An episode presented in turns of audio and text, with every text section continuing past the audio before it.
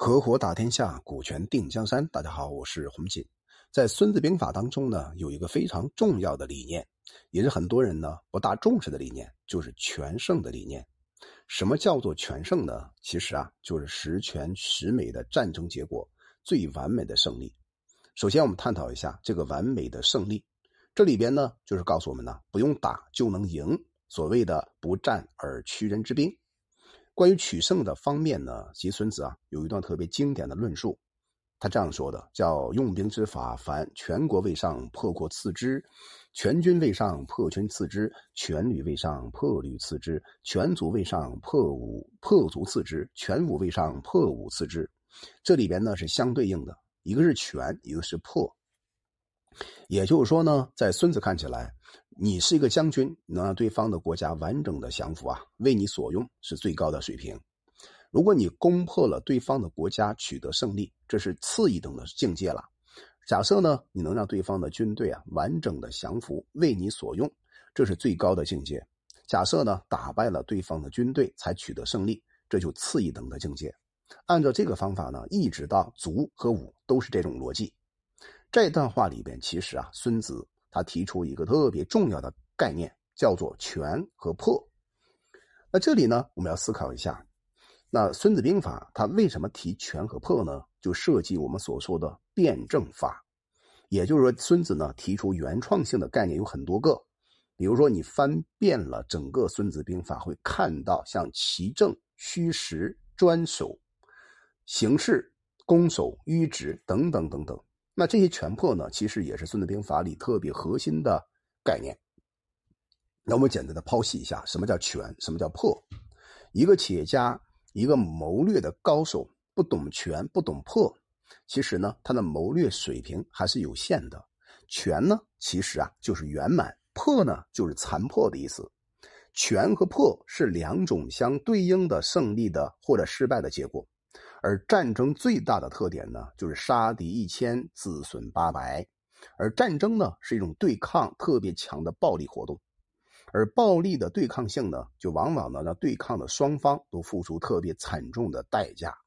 比如说，有一个人啊，大将军叫李广，他叫汉朝的大大将军，在征伐大渊的时候呢，厉不厉害呢？其实相当厉害。所谓的“犯我强汉者，虽远必诛”。但是啊，第一次伐大渊的时候呢，汉军的士兵剩下的不过十分之一。到了第二次呢，六万人，将近五万人呢没有回来。近代的英国人打仗是不是很厉害呀？当然很厉害，几乎打遍全天下没有敌手。可是，一场布尔战争呢，让这个战英国人呢耗费了二点二个亿的英镑。英国人表面赢了，但是啊，国库也空了。所以这些的话，我们可以看出来呢，你打败了对手，但是自己呢损失特别惨重，因此啊，取得天下，但是天下呢已经残破不堪，这种胜利啊，在孙子看起来是非常反对的。在企业竞争层面呢，其实也是这个道理。如果你打败了所有的竞争者，但是整个行业变得破烂不堪，这种胜利，请问一下，我们有意义吗？啊，是没有任何意义的。这样的例子多不多呢？太多了。比如行业当中不断升级的恶性竞争啊，然后一步一步演化成竞争者的彼此伤害呀，最终呢，整个行业啊没有一个真正的赢家，陷入了孙子所说灾难性的破的结果。那我们来思考一下，一个企业它竞争最终的目的到底是什么？其实啊，不是为了单纯的打败对手。理性的战争或者竞争呢，是为了自己创造一种长远的、长期性的发展的良好的战略环境。在孙子看起来呢，全和破两种不同理念呢，有两个不同的思维，两种不同的境界，境界不一样，结局呢也就不一样了。其实呢，在美国呢，有一个专门研究《孙子兵法》的专家，这个人呢叫麦克内利。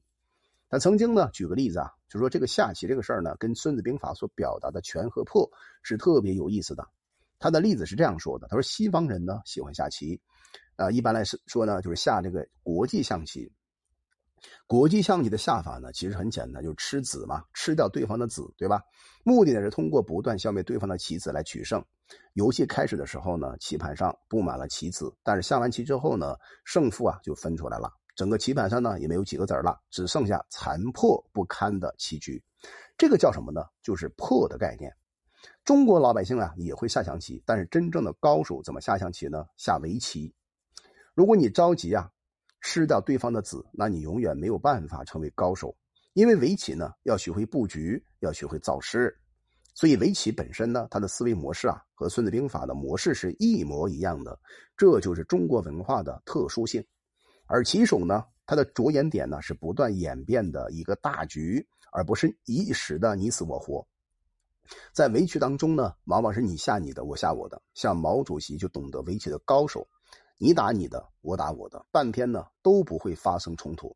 可是，在围棋之中，你不能通过无休止的吃掉对方来打败对手，只知道啊使用相互收这个伤害的手段呢，永远也没有办法赢不了这场棋盘。事实上啊，高手对弈通常没有几个子儿了会被吃掉的，你只需要大占领大面积的土地。就可以了，狮子呢反而是次要的目标，所以呢这里边可以看出来，跟象象棋是相反的。围棋在开始的时候呢，棋盘完全是空的，但是结束之后呢，整个棋盘都是满的。所以啊，在麦克内利看起来，这就是全。那我们用这个思维可以看一看，在棋的竞争层面的话，是一个道理。我们应该学的是围棋的这种战略思维，而不是象棋的对抗思维。不要一提到竞争呢，就是简单对抗啊、冲突啊，是吧？高手从事的竞争呢，从来也不是这种水平的竞争。比如《孙子兵法》当中讲的一句话特别好，叫“百战百胜，非善之善者也；不战而屈人之兵，善之善者也。”百战百胜呢，其实啊，不是高手当中最高的高手，不用打就能赢，才是高手当中的高手。其实你仔细思考一下，孙子这个理念呢。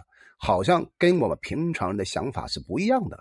百战百胜，那不是好的将军吗？哪个管理者不希望自己手下有百战百胜的将军呢？可是啊，孙子他谈的一个观点跟我们的想法完全相反。百战百胜，非善之善者也。百战百胜的重心在哪里呢？在战。战呢，就是对抗，就是冲突。这也，不断通过对抗、冲突的方式获得竞争呢，一定给双方带来巨大的消耗。因此啊，我们要注意一句话，在竞争层面跟人打交道方面呢，不要赢得了眼前竞争，输掉了长远的战略；赢得了局部的胜利，却输掉了整个天下。这是一个非常重要的思考模式。比如说你在跟客户沟通的时候，客户呢，哎，一讲一谈之间，你辩论赢了，可是啊，输掉了生意；你跟领导沟通呢，你气你在辩论当中啊是赢过了领导，但是你生存的环境被破坏了。啊，你跟团队在一起沟通的时候呢，哎，团队方面你是赢了，但是啊，最后大家失去了对你的基本支持。很多人在做事当中都是陷入到局部的胜利，反而呢失去了全局的掌控。这是我们学习《孙子兵法》非常重要的一个思维模式。